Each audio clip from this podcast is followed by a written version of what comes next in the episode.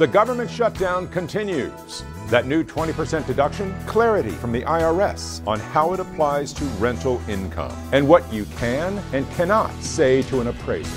These stories and more on The Voice for Real Estate. Hi, I'm Stephen Gasquet with the National Association of Realtors. It's the longest federal government shutdown in history. And while the impact on real estate has so far been minimal, that will change if Congress and the administration can't reach agreement soon. Right now, the most immediate impact is on rural housing. Most home loans in rural parts of America are backed by the USDA's Rural Housing Service, and its employees have to review every home loan application. But many of those employees are now furloughed. Up to now, many of those home loans have not gone through. But this situation could change for the better soon. Here's NAR's Megan Booth with more. This week, we reached out to the White House, the USDA, and Congress, urging them to allow those loans that are already in the pipeline to be closed even though the shutdown continues. We haven't gotten an answer from them yet, but we continue to work, and any information you can give us about delays in your area would be helpful. Most other home mortgage financing is not affected by the shutdown. Fannie Mae and Freddie Mac, which are involved in the most home loans, continue to operate without interruption. And the same is true with FHA and VA loans.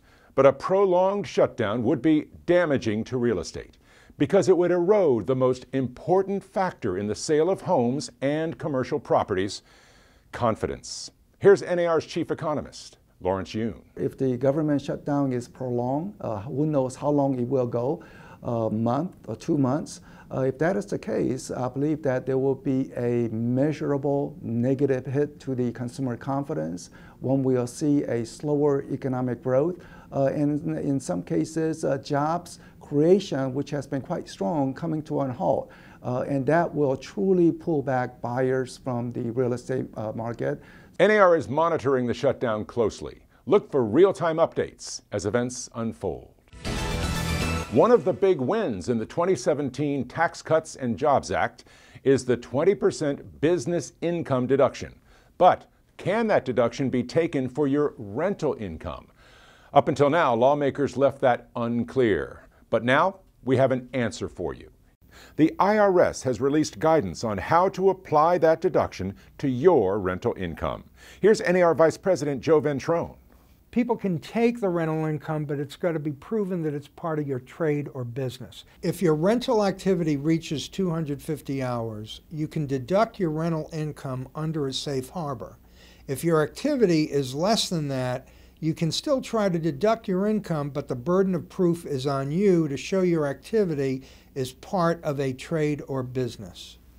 So the realtor, in order to claim the deduction, will have to take an affirmative action of actually showing some records that are defined in the regulation. Get the details on this IRS action by searching Tax Update on nar.realtor. In other news from Washington, NAR President elect Vince Malta went to Capitol Hill to testify as Congress decides what to do about the two secondary mortgage market companies, Fannie Mae and Freddie Mac. NAR strongly supports the proposal's language to provide an explicit government guarantee for mortgage backed securities. Explicit government backing of mortgage backed securities is required to instill confidence in potential investors. Without investor confidence, the ability to raise capital and provide liquidity to the secondary mortgage market will be severely limited. An explicit government guarantee is essential to ensure qualified, creditworthy borrowers have access to affordable mortgage credit and to preserve broad access to a 30 year fixed rate mortgage. Malta also called for the creation of a mortgage market liquidity fund. That's an NAR idea to set aside some of the profits earned by Fannie and Freddie to cover any losses to the companies if the markets head down. That way, taxpayers won't be on the hook to help them out. No one knows better than you what goes into setting the price for a home. Comparables are essential, but every home is unique also. Getting the balance right is one reason what you do is so important to your clients.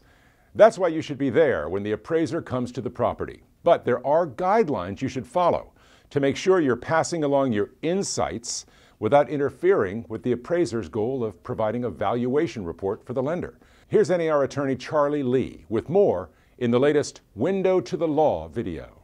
It is completely appropriate for a real estate agent to provide helpful and relevant information for the appraiser's consideration, such as the terms of the sale, like a copy of the sales contract, applicable comparable sales, evidence of notable renovations, or the house maintenance records. Information should be presented only for the appraiser's consideration. Conversely, the appraiser shouldn't be told how to use information or how to do the appraisal. You can access that video by searching Working with Appraisers on nar.realtor. Did you know that NAR has almost 100 committees and that each year thousands of realtors are chosen to serve on those committees and help guide the association's decisions? If you'd like to put your experience to work on behalf of your industry, consider applying to become a committee member. NAR will be taking applications beginning March 1st. Here's NAR President elect Vince Malta and NAR First Vice President Charlie Oppler on why your willingness to serve is so important to your association. If you've ever served on an NAR committee or in a committee leadership role, you know that committees provide an excellent opportunity to help lead the direction of the National Association of Realtors. Serving on an NAR committee provides you a great forum for debating and discussing the issues impacting our association and our industry. Also, involvement on a national committee is a great way to gain experience for a future association leadership role. Again, applications will be accepted beginning March 1st. Learn more at nar.realtor. And that's our show for the week of January 21st. You can get more on everything we talked about today at the Voice for Real Estate page on nar.realtor.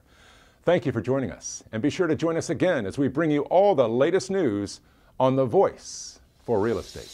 Brought to you by the National Association of Realtors, your advocate for housing and property rights in Washington, across America, and in your neighborhood. This is The Voice for Real Estate.